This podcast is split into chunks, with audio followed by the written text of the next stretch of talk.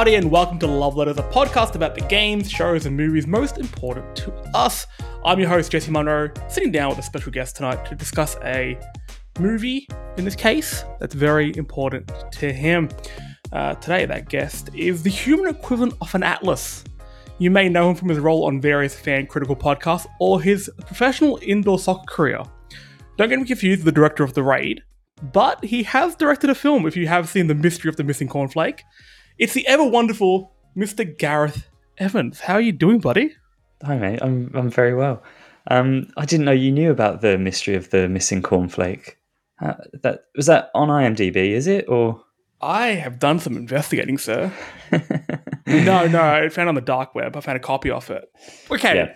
look, let's cut to the chase here. I did ask Simon, your brother. Uh, those listening may know Simon Evans from other Story Mode podcast. Um, Mhm. Believe it or not, these two are brothers.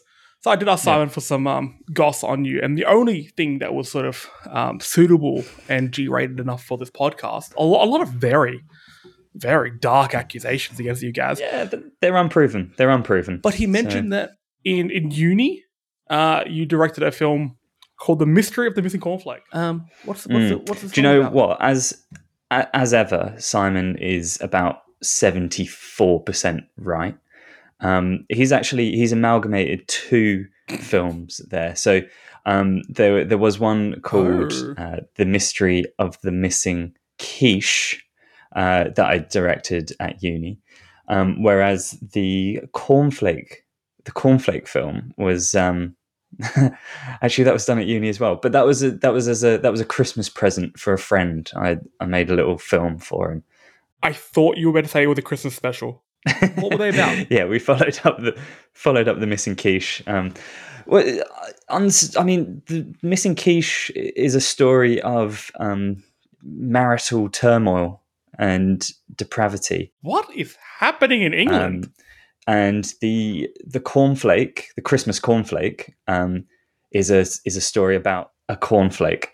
Um, we're a creative bunch, you know. England gave gave the world, um, you know, Kate Bush, David Bowie, Christopher Nolan. oh, um, You know, you know, you you're you're um casting in a, a intricate web of of uh, of different talents of yours. Speaking of webs, you just killed a spider. Now, yeah, yeah. I've known Gaz. I've known you for about twenty eight years, um, Yeah. and you've always been scared of spiders, arachnophobe. But you just saved your family. Do tell, regale us with a tale. Yeah.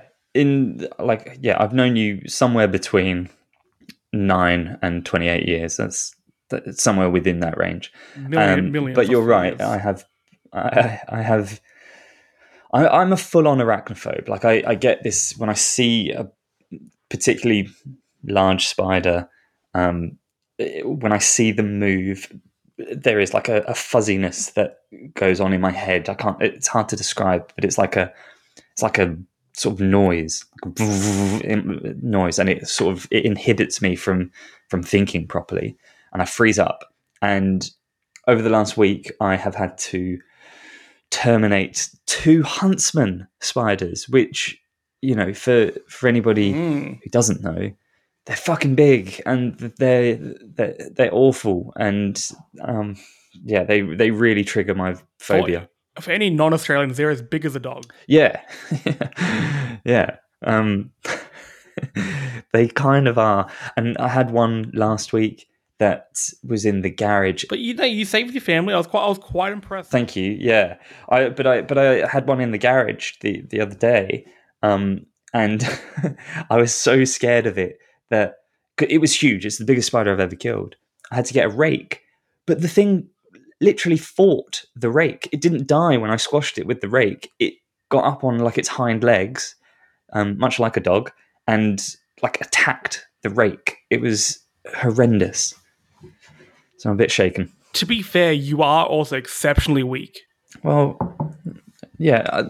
I mean, yeah, fine. I acknowledge that. Physi- However, physically, however, your bravery there's- unmatched. yeah, correct. Physically, physical strength is not my strength. I will acknowledge that. However, I should still be capable of squashing a spider with a rake. I think that's what makes us such a good team. Okay, we both have different skills that complement each other. Okay, you have the brains. I've got the brawn, Yeah. I've got the looks. You can drive.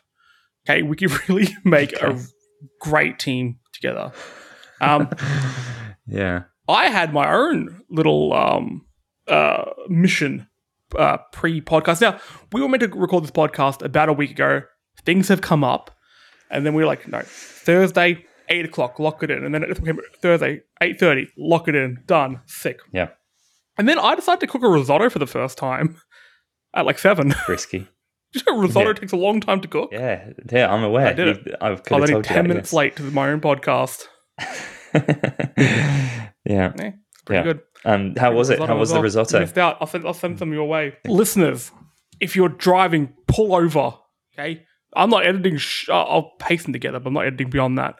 If you're driving, pull over. If you're at home, hold your loved ones close. Okay, we are going to cut here, and then you won't notice a thing, but the audio will become clearer now. Seamless transition. What a way to transition back into the episode. Sorry about that. I, I wonder how noticeable that's going to be on the um, audio, or if I'm going to cut this part out explaining what just happened.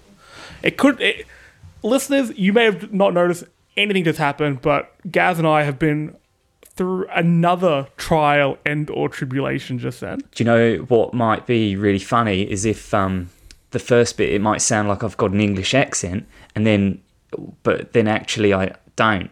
I never. Stop the accents as a joke. Was that your Australian accent just then? Well, it sort of morphed into a New Zealand Kiwi accent, didn't it? I think. Oh, Yeah. all right. You're making. I've you're offended. making enemies I've across the offended pond. everyone, so it's fine. Yeah. I'm offended.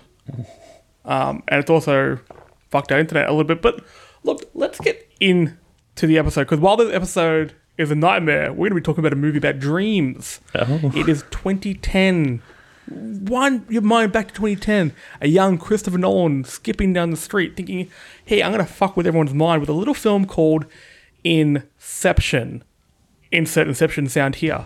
Gaz, Inception is one of, if not your favorite film. Is that correct? Yeah. I think. I think. There was not much. Yeah. Um. The whole conceit of the episode has gone under now. I think um I almost feel ashamed to say it now though like because because it's it it it's become it's too big it's too cliched an answer in a way like it almost feels like sometimes when I feel like I say Inception is my favorite film I feel like maybe I'm one of those people that says yeah and Fa- Fast and Furious 2 is my favorite film you know Too Why Fast, Too Furious. you Is that what it's called? Is that what it's You know what it's called, sir. what the? Why are you just copping smoke everywhere here? This is ridiculous. In- look, It feels too Inception too is- mainstream it- now. yeah, but there's nothing wrong with that. No, Like, you know why? You know why it's a mainstream popular answer? because it's good. Pretty, it's a pretty fucking good film. Yeah, I mean it is. It's I, uh, amazing. I rewatched the film in preparation for this episode. Um, I, I rarely get a chance to, to do that, as um, people may be able to tell from our past few episodes. I watched it, I was really ready, and then we had to delay. So, look, I'm back to being a bit sketchy, and I've had a few rums. So, Gaz, Yeah. to to you know get my memory going again, and for those who haven't watched it recently or haven't watched it, what is Inception? Inception is the, I think at the time that it was made, is the most intelligent blockbuster movie to have ever been made. And it's a film that takes us on a journey through dreams, which is on its own an amazing idea. Um, but it does it in a way that's just that's so visually engaging, so visually and audibly engaging, um, and the story is nowhere near as complicated as people like to make out that it is today. With the, you know, the amount of times that it's parodied or spoofed, and like, oh well, we're at what level are we in now? Like, no, come on. Let's be let's be let's be frank. The story is about a a dad wanting to get back to his family. That's ultimately what the story is about, and the complexities that come with that are, are window dressing. Uh, It's you know it's entertainment value, but um, you know we have a, a brilliantly portrayed character, um, Cobb, um, played Dom Cobb. Dom Cobb, played by by Leo D, um, as as I call him. Did they realize when they named him Dom Cobb that they could have named him anything? Because that's one of the worst names. That's the worst name in a film since um, Reverend Shaw Moore from Footloose. Yeah, maybe. Uh, I heard about a character yesterday from um, it's a niche TV show that my friend was telling me about, um, called Shirley Ghost Hunter, who is a um, guess guess what Shirley Ghost Hunter does for a living? Like a baker? Hunts ghosts. No. Yeah, Surely you're joking. good. Um, yeah. So yeah, names could be better, but could be worse, um, as Shirley illustrates. Um, yeah, Dom Cobb. It, it's not. It's not the most creative name, but that's that doesn't matter. Who cares? Who cares? Do you know, know what would have made that name even worse? Do you know who was originally um, slated to play the lead in Inception? Will Smith. Yeah. Could you imagine Will Smith playing a character named Dom Cobb in a movie about dreams? Um, no, Maybe, maybe it would have been better. no, I don't think it would have been better. I don't think. I don't think it could be much better. Um, I think Leonardo DiCaprio is one of the greatest actors of our time, and I think he seems like an obvious. He's too obvious an answer, you know, a lot of the time as well. Um, kind of like Brad Pitt. Brad Pitt is a fantastic actor, and You know what? I'm going to use this platform to make an announcement about Leonardo DiCaprio. I've always thought he's okay, but we went and saw The Revenant together Yeah, yeah, a long, long time ago. I didn't love it. no, I rewatched it a few weeks ago, and I will say here, it's fine. brilliant. It's gone up one notch. Wow. It's fine. I'm pleased that you've used this platform um, for that that bold statement. only re- we can actually cancel the podcast now. Um, that's all I really use this platform for. Mm-hmm. I'm at the top of my the mountain shouting out that Revenant was okay. Yeah, yeah. Um, but look, to get back to Inception, you know, I don't know, I don't know how much you want me to outline the actual story, but but ultimately, it's that you know, it's a it's a guy who has to perform. Essentially, it's a heist movie um, that takes place, yeah, within within mines, um, So which is cool. the movie has a MacGuffin that is the suitcase that can plug into people and let you go inside of their dreams. You you mentioned how this because this is quite an intelligent film, but upon rewatching it a few times, I love it. I will say I will state that it is up its own ass a little bit. Why? Do you think the whole like hey magic box thing is a bit like uh, the because because the rest of the movie takes itself so seriously? I think as a viewer, I start looking at everything through that same lens that it's expecting you, expecting you to look at. But then when you look at that suitcase, like, what do you mean? what do you mean you go people's dreams? What are you talking about? I I don't Did that bug you, or was it just me being a dick? I don't understand the problem. Um, what? I'm guessing you don't own a suitcase. No, No. I have a satchel bag. Yeah. like a like a, like a mail bag. So what I would recommend is that you purchase a suitcase and see when you get that suitcase, can you then enter people's minds? hey, look, I've been proven wrong before. Have you heard of the Revenant? It's okay. You know, I can adjust my thoughts um, as they go on. But let's move on to some of the other, the rest of the cast of the film because it is an all-star cast. This film has Ken Watanabe in his uh, first film where he speaks primarily English as uh, as Saito. I love Ken Watanabe. Whenever I see him in a film, when I saw when, when I saw that he was in Godzilla, I was so happy. yeah. And then you He's- realized he was playing Godzilla and that was surprising.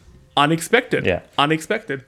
Um, Joseph Gordon-Levitt as Arthur. I actually think he's the underrated character of the film. I think Arthur's my favorite character in it. Or maybe second favorite. Mm-hmm. He's great. Did all of his own stunts. Um, I think, no doubt, everyone everyone listening has seen the the hallway scene where, because of the MacGuffin suitcase's powers, when a car flips on one level, it causes gravity to change another level.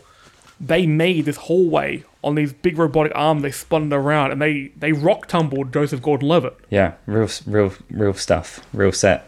Real stuff. Yeah. Um, Marion Cotillard as Mal. Now, Marion Cotillard. After I saw this film for the first time, I had the biggest fucking crush on Marion Cotillard. Of course you did. What do you mean? Of course I did. Is that like a bad thing or a good thing? No, I don't know. I just, I, I don't know. I find I just find that incredibly unsurprising in all ways. But then she came out and started saying some some whack stuff about 9/11 being conspiracy. I'm like, oh, huh. Hmm. What does she think about suitcases that let you enter dreams? Does she believe? Is she a believer or a non? I should be a believer. Yeah, right. She has a T-shirt that says "I want to believe" and has a suitcase on it. It's very confusing for people who don't know, who haven't listened to this podcast, yeah, which is literally hundreds of people who haven't listened to this podcast. literally hundreds. um, then we got uh, um, Elliot Page as character whose name I cannot pronounce. Ariadne. Ariadne. Ari- oh fuck. Okay. Ariadne. Um, who plays as like sort of the audience proxy. Yeah, So but whenever characters speak to them, you kind of understand what's happening in the world. Uh, also, the cause of probably the one of the best visual scenes in the film oh when man, they flip the world. yeah, it's unreal. Uh, then we've got like Tom Hardy, Cillian Murphy, Ma- Michael Caine, of course. It's Yeah. Christopher Nolan's friends. Yeah, the old gang back all of- together. Yeah, The whole gang is is back together. Now, Gaz, let's go back to 20, 2010. How old would you be in 2010? I was uh, I was 22, 14, 15? 22. Trying to give you a compliment. You missed it. Yeah, no, I appreciate Tell me about your first time watching the film. What was your first initial gut reaction to this film? Do you know what? Um, I was super excited about this film coming out. There was a lot of buzz, um, and my issue was that I was I was traveling. I was busy backpacking around the world, um, so I was probably in China when this film came out, and um, China has cinemas. Don't don't get me wrong, but I kind of wasn't there I wasn't assuming they didn't, that. to be honest. um, so I didn't I didn't watch it. But what I did after China is um, I went to South America and went traveling around South America with with my friend Len, uh, who, who you're you're familiar with, um, and Len had had come over from from the UK from England. Um, we went to South America together, and he had just been he had just watched it. He just watched Inception and said, "All right, like we can't waste any time. You have to watch this film." So we tried to cheap out, and we did South America as cheaply as we could, um, which involved flying into Venezuela because like flights to Venezuela are cheap because not many people actually want to go to Venezuela because it's often quite dangerous. So we we flew into Venezuela, and then we got a bus from Venezuela to Peru, which is where we actually wanted to spend some time. It's a five five night bus journey, one of the worst ordeals Oh, of our lives. thank you. Yeah. Um, so we got we got to, to Lima and um, spent a night recovering from the bus journey. But the next the next evening, we are like, let's go and watch Inception. So Sorry, can we just take it back? yeah, go on. It just clicked. Five nights Yeah, in a bus. yeah, yeah. What? What? What? No, that's awful. I I, I think the exact same thing. Um, it I'm, wasn't. I'm not imagining like a, a uh, Australian school camp bus. I'm imagining a smaller, maybe more rickety bus. yeah ramshackle is is the word I'd use. So yeah, I mean there was there were you know those seats well kind of school bus esque actually those like bus seats that are like it's two seats but it's one thing like there's no separation between the seats right it's like a little sort Yeah. of sofa Like a like a love seat. Yeah, yeah, it was that um, with like metal bars, and it like it didn't recline, so we just slept sitting up, um, which isn't good for your circulation either. That dreadful. Um, it was it was a terrible experience. Uh, It was hot. Um, anyway, Len Len Len was sort of going a bit mental by the end, like literally losing the plot. Um, he was punching himself in the head, saying, "Just Okay. get get me off the bus." Anyway, so we got off the bus, and then the next day we watched Inception um, at a big multiplex in in Lima, like their their big brand new cinema um, complex, and it was. uh, I loved it so much that we went back. We went back the next day and watched it again, and then guess what, Jesse? Guess what we did on the third night? Watched it again. No. Went back on the bus. No, we didn't. We didn't go the third, but we we did go again like a week later. So we I ended up watching it three times in like a, a week, um, and Can that I would have been Len's fourth time. That after that ordeal, um, the bus ride, not being with Len, um, you would have loved any film you watched. If it was Fast and Furious 2, Too Fast, Too Furious, if you will, Mm. that would have been your favorite film. Um, Do you think that had something to do with it? uh, I think it, I think yeah. I think in the moment I would have I would have enjoyed anything. You're absolutely right, but it's um the difference is how long it stuck with me. Um, I think we did see another film. I think we saw something else. It was like um the A Team or something, and um Your second favorite film. yeah, yeah. What a what a time for cinema that was. Inception and the A Team. That was the that was Barbenheimer esque. Yeah, it really was. Um, but yeah, so the, that was they. It, it played in in English with Spanish subtitles, so you know a little easier for us as well to to consume. Um, and yeah, that was my first experience, and I I, I just fell in love with it, and um, it's been with me ever since. So, the general conceit of the film is going into different layers of dreams in order to implant a, a memory in, in Cillian Murphy's character, who is modeled off basically. It's very Murdoch. It's very Succession. Yeah. This is like a sci-fi Succession. Uh, he's Sure. he's wondering if his dad's gonna leave leave the family business to him.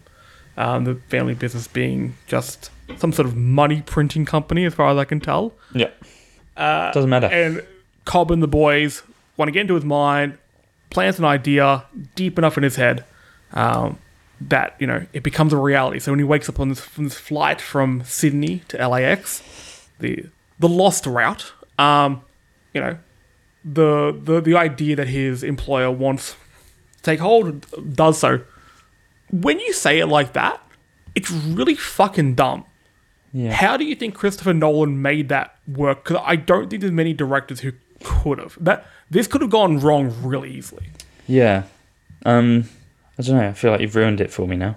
Um, Ruined the film. yeah. Now that you've Good thing you've seen it three times at least.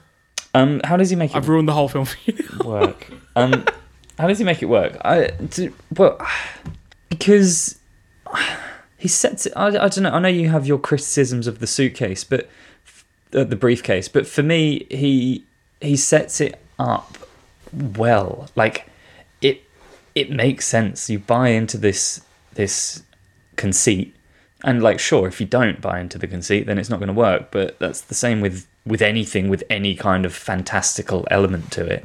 If you if you don't want to accept, if you don't want to suspend your disbelief for a moment, then like yeah, f- this is not going to work. But as soon as you do, that idea works, and th- then then this is a very believable story within that universe. I think for me, one thing one thing that I will say is I always found it a little bit strange that Cillian Murphy, Fisher, I think, isn't it Fisher? Yeah, Fisher. Fisher. Yeah. That he would sort of have this this dream where this idea is implanted and kind of he he then kind of has this idea in his head and he's like, yeah, fuck, hold on, I want to be my own man. I don't want I don't want to like continue my dad's legacy. That was his. But he doesn't sort of think that it's particularly strange that in his dream were all the people that he's now seeing on that plane. You know what I mean? Um, that was the only thing that I that I kind of found a little bit funny. So look, when I when I mentioned the briefcase thing, that was in my notes when I first watched it. I, I'm like, when they bring the briefcase out, I'm like, this is this is silly. But the rest of the film is delivered with such confidence. Of it doesn't like it doesn't ask you to believe in what it's saying. It's telling you to believe what it's saying. And Yeah. because we have um, like Elliot Page's character acting as the proxy, every character is telling him what is happening next. Like these are the rules that we play by here. This is why like the Penrose stairs, like why they work and why like these rules are in in place. So when you're actually in the motions of watching it, the silly things like oh, why doesn't Cillian Murphy recognize these people? Why is this briefcase made of magic? Doesn't matter. Hmm. It doesn't matter because you're that invested in this very confident storytelling, which I think Nolan does exceptionally well, and he's getting better at it. We'll go through his other films in a, in a moment.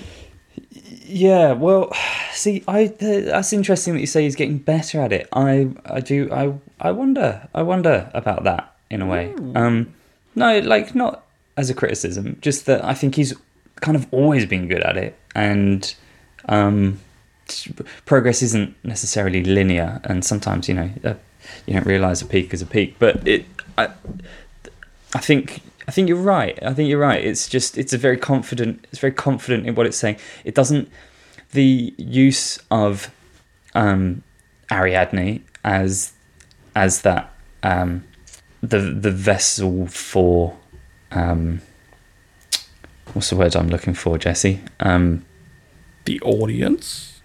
yes, but instead of it I just took a stab. I mean, that's not the word that I'm looking for, but the what's the fu- the normal word, the really normal word that is like explaining everything. Exposition. There you go. Thank you. Um, exposition. To be fair, it's not, the- not, not a normal word. That's one of your good Scrabble words. Let's be fair here, okay?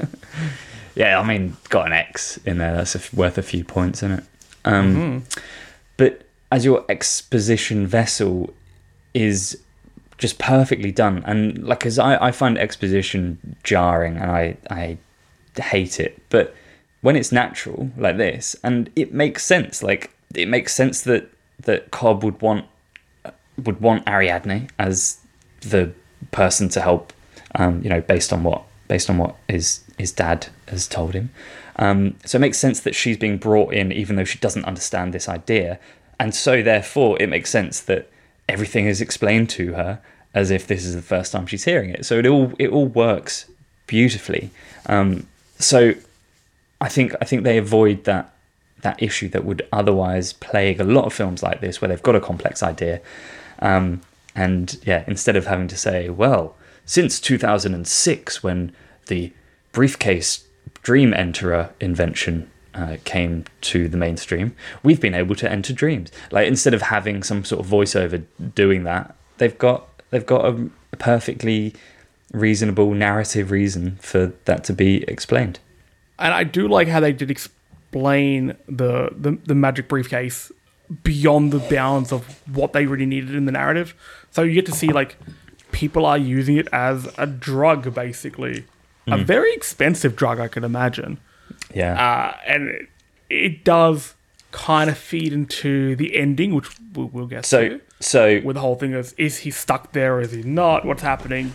Yeah. Well, so I was going to say that, and that that scene is where maybe the most important line of dialogue is delivered, um, which is when I think it's Cobb who asked the question. You know, like, to, to, but it's not real, and the response is like, that they believe it is, and that's all that matters. Like, that that is the that's the most important part of the film, and it's what kind of all the sort of debate, I guess, and the almost almost a bit of backlash about the ending. Um, that's what all of that missed in the kind of immediate years after the film is that that it doesn't it doesn't matter. Doesn't matter whether it's whether it's doesn't falling or not. It literally doesn't matter. I think Inception's ending was the first time I really took notice of of backlash to something happening in, in pop culture. Not because people didn't like it, but because they didn't understand it. It, it was confronting to them. It went against their beliefs. Um, you know, it was the same reaction you get with like The Last of Us Two. You know, hey, this didn't go the way that this wasn't spoon fed to me. Hmm. as a viewer. I'm confused. I'm scared. Now I'm fucking angry. Yeah. And that lasted for so goddamn long. We'll revisit that point in a moment because I do want to revi- revisit a point that I made earlier about Christopher Nolan getting better. I have now looked at Christopher Nolan's films, and you may be correct. I may be wrong because Tenet fucking sucked. Yeah. Tenet is one of the Tenet is so badly made. It's badly made, and that's crazy to me for a Nolan film. Yeah. Yeah. I Did you like it? no. I th- I think like I spent a fair bit of time wanting to, um, and so like I probably came out of the cinema after seeing it and was like, oh, brilliant. Um, but I didn't mean it. If I did, because it's not good. I I've I've never watched it again since, and I have no desire to. It's um yeah it's not an enjoyable experience. I think there's there are some there are some uh, some really interesting ideas and there's one scene that's really fucking cool. Um you know the sort of central tenet of the film um that Hey, that's cool. Um but it just doesn't it doesn't work.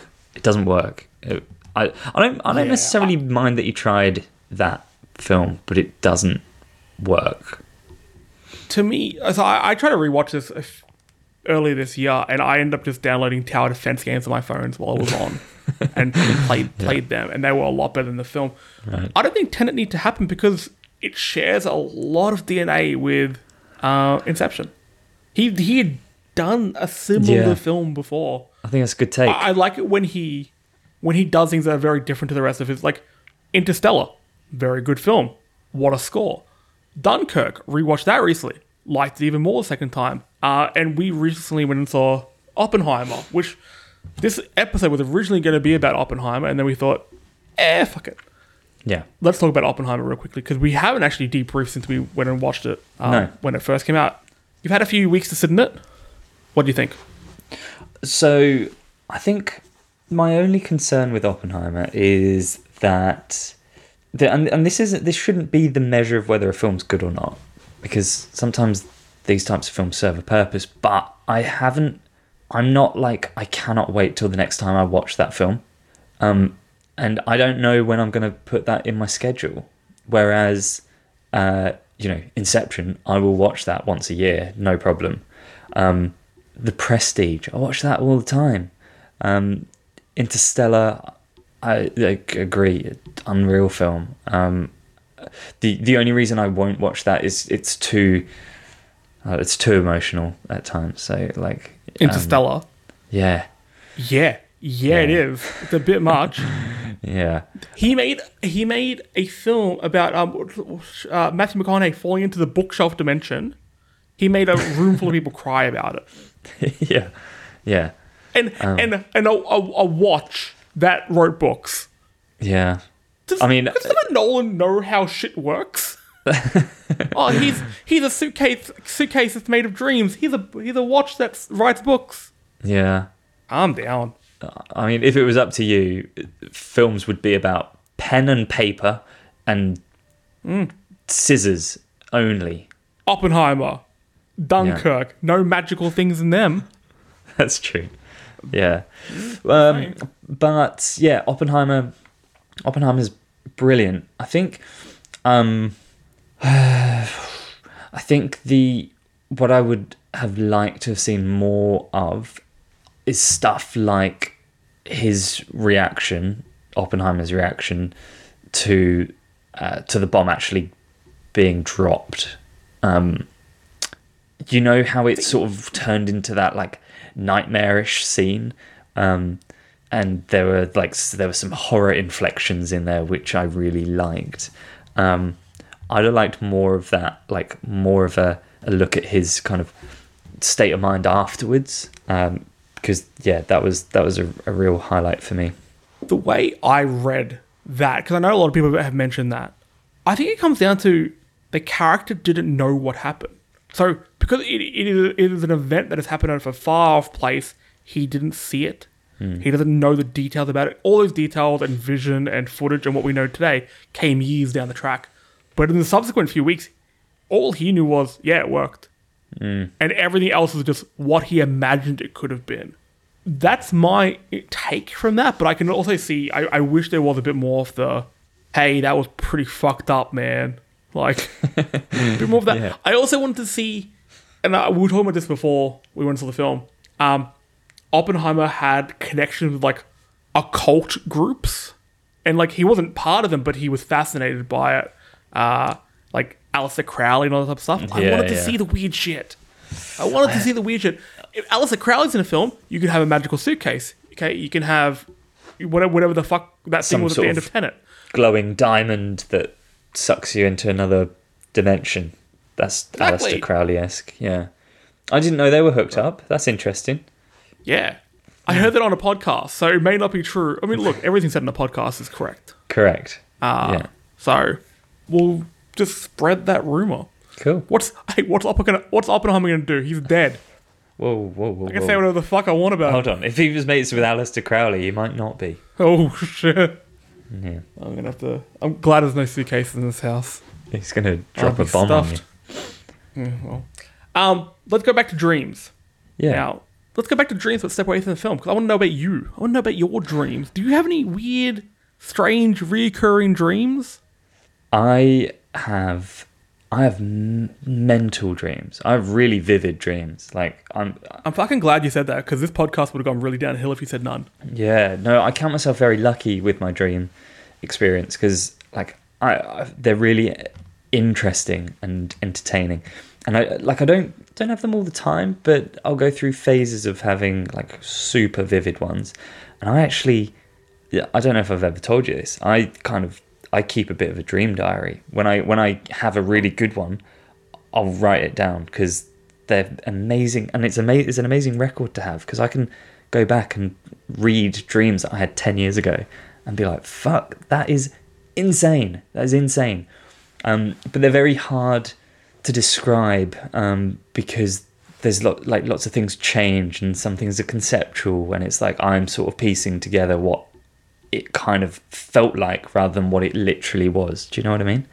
Um, but in terms of recurring themes, there's one thing I've been able to pick out, like having gone through my dream diary over the years.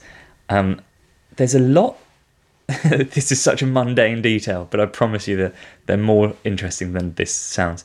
But there's a lot of w- moving through corridors, like tight corridors, like small enclosed spaces, and like moving through them. That that seems to come up a lot, and it doesn't matter. Like it can be a weird dream about sort of living in sort of a space community, but there'll be a moment when I'm going through a like a corridor, and that's that bit stays with me. Or there'll be a dream where I'm living in like medieval Belgium, but I'm going through this weird like wooden corridor.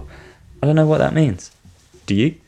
I'm hoping. Well, I I, I, I don't know. It's tra- traveling. When you when, you when you say corridors, I'm just like you're you're dreaming of being in Severance. Because whenever I think of corridors, I think of those scenes in Severance when they're going in loops. Uh, Yeah. but then you threw me the medi- medieval stuff. I, li- I like how the concept is uh, going through different time times and such. Yeah, yeah, there might be something there. Um, I- I Severance like the is idea good. We should talk about Severance one day. Oh, done. Lock, lock, hundred percent locked it in. Sweet. One of the best I've ever seen. Um, I imagine there's somebody on the bus who knows stuff about dreams. I don't know when they're on the bus, and they're just like, "He's gonna die." That means he's gonna die. No, That's not good. Should we Google what it means? What corridors? Yeah, go on, do it quick. Okay, I'm, I'm, gonna, I'm gonna Google it. Well, this this has never happened on on on a podcast before. But while I look for this, I will tell you about. I I've had a, I used to have a recurring dream that I was laying in water, drowned. I don't know. I was awake still, so probably not. But near a pier, Okay. and there was one day back in the days when I used to be in a band. We didn't practice. Were you in a band, Jesse? I was in a band, yeah. Um, yeah, great, great. One of the greatest bass players. Like I said, anything said in a podcast is true. Mm-hmm. Um, and we didn't practice often, which anyone who came and saw us could attest to. Hmm. Sometimes we would wrap up early and we would go to St Kilda Beach and just just chill there. Sometimes we'll t- take a guitar, play some Jack Johnson. No, that never happened. but we're walking along like St Kilda Beach, and I kind of stopped, like, "Hey, this place looks familiar." it was it was like that spot. So apparently I'm going to drown there. Um, wow. Well, I hope just just avoid St Kilda, and then I just avoid the water. you'll I never don't even die. wash. I, I'm Yeah. not made for the beach, so I mean, drowning in the ocean is yeah, it's unlikely. It's unlikely. Yeah. Uh, what do corridors in dreams mean? All right. It can suggest how you are moving into the neutral space that allows you to make changes. This is a transitional space which connects rooms or aspects of the psyche. Whatever is happening in the hallway or corridor is symbolic of your desire to explore change in an objective way. Yeah. Okay. So You're gonna die soon. death. Yeah. Ah, man, I was really enjoying it as well. Li- Life. Yeah. You're doing it. You you uh, Uh, look. You're getting better at it.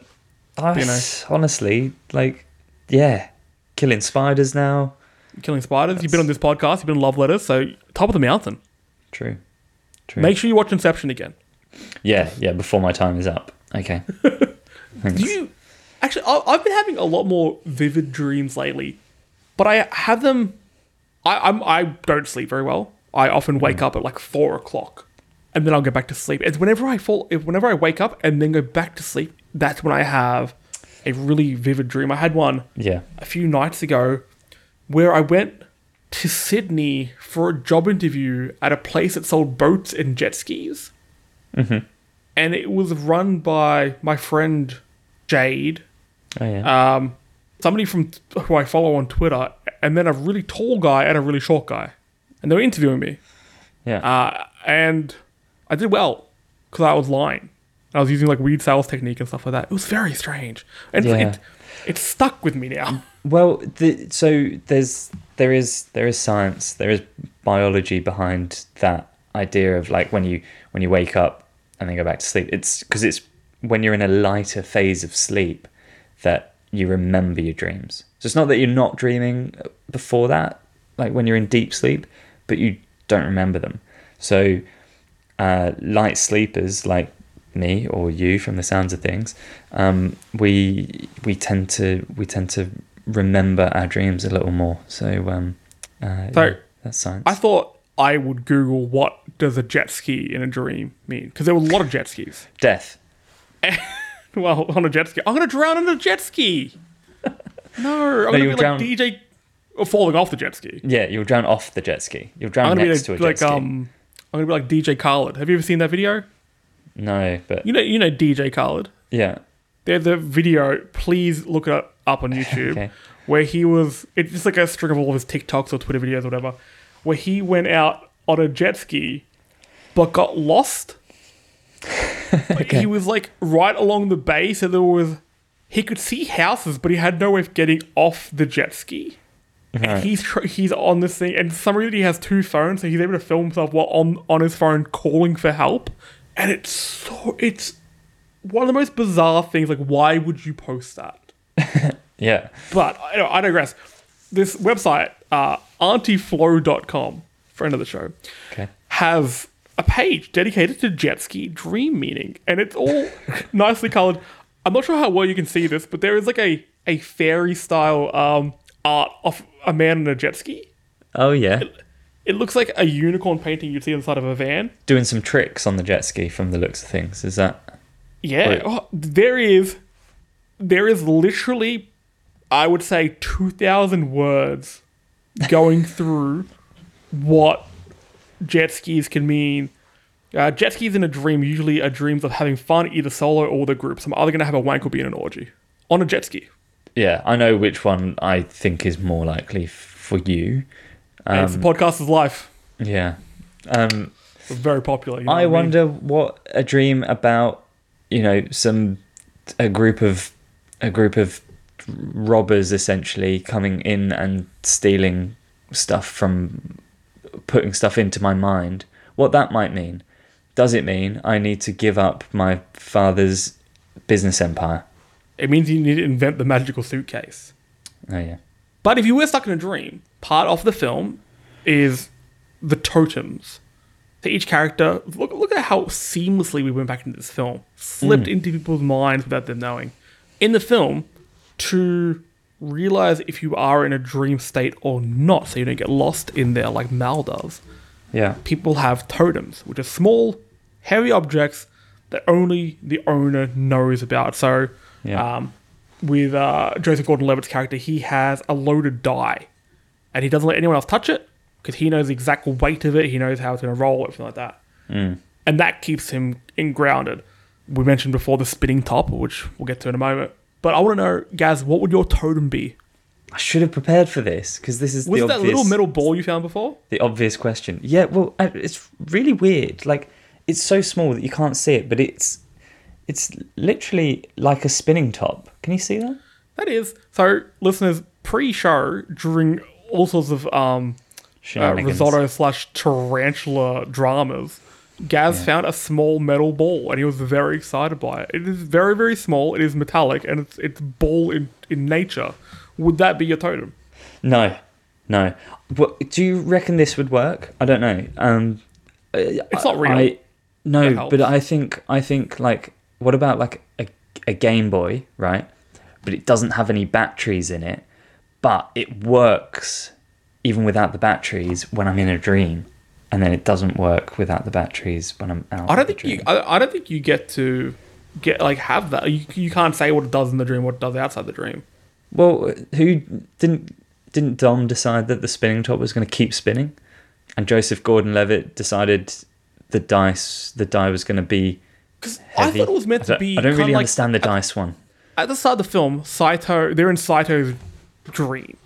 Yeah. and he falls on the carpet and he has this whole monologue about it being shag pile but no it's polyester he wouldn't fucking know christopher come on christopher yeah. but he has this whole thing where he knows that i thought that's what the totems were where it's like i know everything about this object if you try to get in my dream you don't know what this is so you can't, you can't create it like this is so with the dice somebody would just make a normal dice and he, he could be like wait this is weighted wrong. This isn't correct. But the spinning hmm. top doesn't quite make sense because why in a dream if somebody Yeah. else created that dream and created his spinning top why would they make it spin forever? Right. there are people yelling at their headphones right now because we've misunderstood the film I I no, I I've never un, I've never fully understood it, and obviously I love this film. I think I'm glad that you've said this because I've always felt ashamed to admit that I don't quite understand this part. I don't get it. I don't understand the spinning top. Like, I understand its it's it's like you know symbolic significance, particularly at the end of the film, and how that actually doesn't matter. He's abandoning that. He's saying, I don't care. I don't need to know if this is reality or not. This is my reality. But my problem is, if he like he goes off, he sees his kids who he hasn't seen for ages. Am- amazing moment, like. But let's say he forgets about the spinning top for a couple of days, but he comes down, goes to make breakfast, and he's like, ah, "Oh, for, there's that spinning top still going." Jesus, because that table was full of fresh fruit so Yeah. he would go back there to get an apple and or a banana for himself or the kids yeah, that spinning top's still going he's like hey michael caine kill me yeah, And he's like master wayne i can't do that that's my michael caine impression yeah. oh, master good. wayne Um, I don't know. What would your also wait be? if it's sorry wait if it's dom's own dream Yeah. wouldn't he make it that the totem falls over to trick himself into believing it's real I d- no, I don't sense? think I don't think that's how it works. I think I think it's a thing that it's a thing that works in a different way in your dream, and I think you do. I think you preset that. I think you can fiddle with the settings before you go into a dream, and you decide. but how would that work if you're in somebody else's dream because you're because taking their you, totem's still but you're still taking it with you. Like you know, How do you take it with you? It's on you. That suitcase doesn't have a little pocket. Right. How do they take clothes? put- How do they take their clothes with them? That's a good question. We should have seen Ken Watanabe's, you know, hog. Right. Why? Why does it always come back to that with you? Ken Watanabe's penis, Yes. specifically. Every time. Look, I haven't mentioned it since your wedding. Okay? I know, but So I'm doing pretty well. didn't need to be in the speech. Yeah, but look, I wonder what Ken Watanabe penis dreams mean. Google it. I wonder if Aunt Flo have. no, I, I mean, I'll Google later on. Uh, my totem. Yes. I'm trying to think of something that I carry around all the time that has a very specific feel to me. I feel like it would be my headphones. So I've got these Sony over ear headphones, and I, I wear headphones all the time. I hmm. have two sets on my PC, one for doing the podcast, it's like a little Audio Technica in ears. I have the Sony ones. I have I probably about seven or eight different pairs. But this particular pair, I know they they fit. I know they kind of click in a bit of a weird way. I've had them for a few years. Yeah. I think it would be them. Okay. So it- what's what settings would you have them preset with for your On, dreams? just just just on. Right. It's on. I don't mess around with settings. I turn. Oh, sorry. I turn the uh, noise canceling on, which will be good because in the dreams, it seems like everyone else is a bit of a dick. When especially when they realize like But I you think again, I think you're mis- I think you're still misunderstanding. I thought I was misunderstanding the tomes. I think you're fully misunderstanding because it's something to signify to you that you are in a dream. So if you go into is, I don't mind being stuck in a dream. I have. I don't care. All right, sick. Like Right. yeah, it's that whole thing of the you know in the Matrix. yeah, There's a meme going around at the moment, which is Morpheus. It's like from like a Reddit post that has like the green text underneath it, and just Morpheus screaming. He's like, "Neo, wake up! Come join me in this shitty world where you know there's no food. We eat paste, yeah. and everything's garbage. Or you can live, you know, in um in, in the Matrix itself. That's what it is. I'd rather live in the Matrix because it seems okay. Sure. Okay, I don't need to know the truth. Let me live in my little bubble. Let me put my cool Sony headphones on, sponsored by Sony. Thank you very much. But okay, I'm fine with it. Fuck Inception. so you don't need a totem. You don't want a totem. You just I want, want my some headphones. Yeah. Right. And if you're, it, Gaz promised me something. If you're like my dreamscaper, which I don't think they called in the film, but they should have been called that. Mm, if you're yeah. the dreamscaper, give me better headphones. Give me the model up, the XM5s. You were just raving about the ones that you've got. You can always want more. You can, hey, don't be afraid to dream a little bigger, darling. Oh, very good. Very good. Fuck yeah. Yeah, well done. Yeah, that was- That's a, great line. Um, yeah I, I, I, I love um, uh, Tom Hardy and Eames. Eames. Uh, Tom Hardy in anything he's in. Yeah. He's always a good time. Have you seen those old MySpace photos of Tom Hardy? No. Oh, Please. I'll send you some stuff after this. Please send. Yes, please. They're very, very good. Okay, let's start to let's. We're in the final phases here. Okay, we're in the, the fifth level of this dream. Yeah. We did mention the spinning top.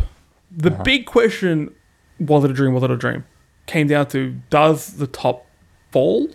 Does it wobble? Does it continue? Yeah. What do you? And I, look, I know you already answered this, saying it doesn't really matter, but I'm going to ask you anyway. What do you think that spinning top did? It literally doesn't matter. Like, is the. This is the thing. Like, even saying it doesn't really matter, but is is missing the point in my opinion, because this is the whole thing. He has accepted that this is reality, and that's that's it, right? So this is this is Dom Cobb's reality, and who are we to say that it's not real or it is real? It's not up to us to make that judgment. It is real to him, and that's what matters. That and that's that's that's it. And once once you accept a reality, then that's all that that's that's it. That is re- that is reality. You you say this is real, well it is. That's what makes it real. And so th- the top, I mean the answer is it it does topple and it is real, but it doesn't it doesn't matter. It doesn't matter. But it starts to wobble. And also Chris Nolan to wo- said it, See? it it it's it is, but it's fine. Yeah, but Christopher Nolan doesn't know what the fuck he's talking about. You made, made a magical suitcase. Calm down. Yeah. Hey, this isn't fucking Harry Potter, mate. It look for me when I watched it again, it wobbles and then straightens back up. I was like, eh, I don't know. I, I, I don't know about, enough about spinning tops. Okay, I'll admit There's- it. Hey, guys, I'll be the first to admit it. I don't know much about spinning tops. We'll take that off your CV because I've seen Oh, but then I won't get the jet ski job. Uh, but I thought the, the whole thing was because he builds a lot with memories, even though he knows he shouldn't. Some of that he would build from a memory, but he would have no memory of those kids turning around. So when they turn around, it shows you this is real. That's Yeah. the way I interpret it. But also Yeah. at the same time, why are the kids playing in the exact same spot that they did when their dad left? Why is everything the exact, exact same? That's also a bit strange. Like he's been gone for X amount of time. Wouldn't he come home and they're playing like I don't know what game was that 2010? Assassin's Creed 2? Like wouldn't they have grown up a little bit? How long has he been gone for? they'd be busy watching the A Team movie. The A team busy planning a trip to Peru. Like, ah, don't get on the bus. Yeah. The twist is the kids were you and Len. Yeah. If only. Now, I don't know what that means. Gaz. Yeah. Yeah, that was that was strange. We let's end here because we're getting into your dreams, and I don't want to be in this hellscape that you're going to create. Put your headphones Um, on just to see if it's real. They're not mine. No. um, can you describe your relationship with Inception in three words? Oh shit! You asked me to do this. Look at this. Too busy killing killing spiders and wishing you had risotto. Yeah. No, we had like a pizza thing at work today, so I'm I'm fine on the risotto. But thank you. Um. Fuck. Okay. My relationship with Inception is that it's my my newest nostalgia. Like you know how like nostalgia. That's the is- shittest My Chemical Romance cover band. you know like nostalgia is like reserved for when you're when you're when you're a kid you know you have you, you feel nostalgia Yep. for things that you experience when you're like 10 but i experienced this as a 22 year old but it takes me back to a time when i was you know traveling the world and yeah, no, I, I, I'll allow it. I reckon you can be nostalgic for anything in the previous decade of your life. So now you're in your 30s, you can be nostalgic for anything in your 20s. yeah That's the rule okay. I'm laying out. Christopher Nolan can make his rules in Inception. These are my rules. Also, COVID does make that a little bit wonky because anything pre-COVID you can be nostalgic about. That's true. That is true. Um, I'm I'm nostalgic for working with you. That was a, that feels like that was a different At the jet time ski store, that was great. That was Yeah, um, yeah. Me, you, Jonathan Paper. Man, Oh, Johnny three P. of us had such a blast. Um, but yeah, it, it like it's it's a big it was a big it's a big feature of that time in my life. Like that was uh, when I was just talking about Inception all the time and and thinking about it and reading other people's theories and crafting my own and and yeah, it it's um it's a big symbol of my early twenties and who do, who doesn't love their early twenties? I, I haven't moved on from it. I've- still got the same haircut. Yeah. Uh, maybe also, if A team is one word, I think I think Yeah, I'll Better. allow it for that. better than A team. Other in that case, I will not allow it. No. But sorry, It let's can either be better than four. A or better than team. yeah. Yeah, just better than A team. All right. Let's wrap it up here. But Gaz, where do you have anything to plug? Where can people find you? What are you What are you doing nowadays? Where are you? Uh, well, look, Fan Critical is on a hiatus at the moment, um, but we On have strike. got yeah, we're supporting the the strike, obviously. Um, but actually, we're doing the opposite because we're kind of writing stuff. So, um, Fan Critical as a podcast is is sort of you know we're we're winding things up a touch. But what I will say is, um, please keep an eye on us on social media. Just fan critical, two words, um, because we've got some we've got some exciting things coming in the pipeline. Some uh, original creations. Uh, Yes, I think um, when they come to pass, um, we'll have you. I want to have you guys back on here to discuss them a bit more. yes, please. That would You be You can do a love letters than your own creation. I'll allow it. yeah. Well, yeah. I mean, if you don't love what you're doing, why are you doing it? You know. Hobby. I need Yeah. to spend time. Yeah. Um, now you can find old episodes of, of Fan Critical on Spotify, iTunes, and all good podcasting platforms. Where you can also find this podcast that you listen to right now, Spotify, iTunes, da da da da. Go like it. You've already listened to it, so I hope you liked it. Give us a review. We're still in our early days, so those reviews really help out. While you're there, also make sure to check out uh, Dialogue Options podcast if you want to get a bit more video games up in ya. Uh, we're Okay, I will. on. Yeah, get get involved. Uh, we're also on your socials. We're on Threads. Some sometimes I look. I'm the social media manager, and I've got I've got a jet ski business to run now. So yeah. We are on Threads. We're more on Instagram, but both at Love Letters Show, one word. And we're on Twitter, but again, some jerk stole my handle, so we're at Love underscore Letters Pod over on that hell site. But with that, Gaz, thank you very much for joining in to talk about Inception. Oh, no problem. Thanks for thanks for having me on. anytime. Uh, hope you had fun. Listeners, thank you for sticking through some technical issues start, but I think let's see how well I edit them. Who knows? It'll be a bumpy ride. It may not be noticeable. Who knows? But It's going to be chaos. yeah, it will be. Thank you for tuning in. Go watch some movies, play some games, get in a bus to Peru, live your life. We'll catch you next week. Bye. Mwah.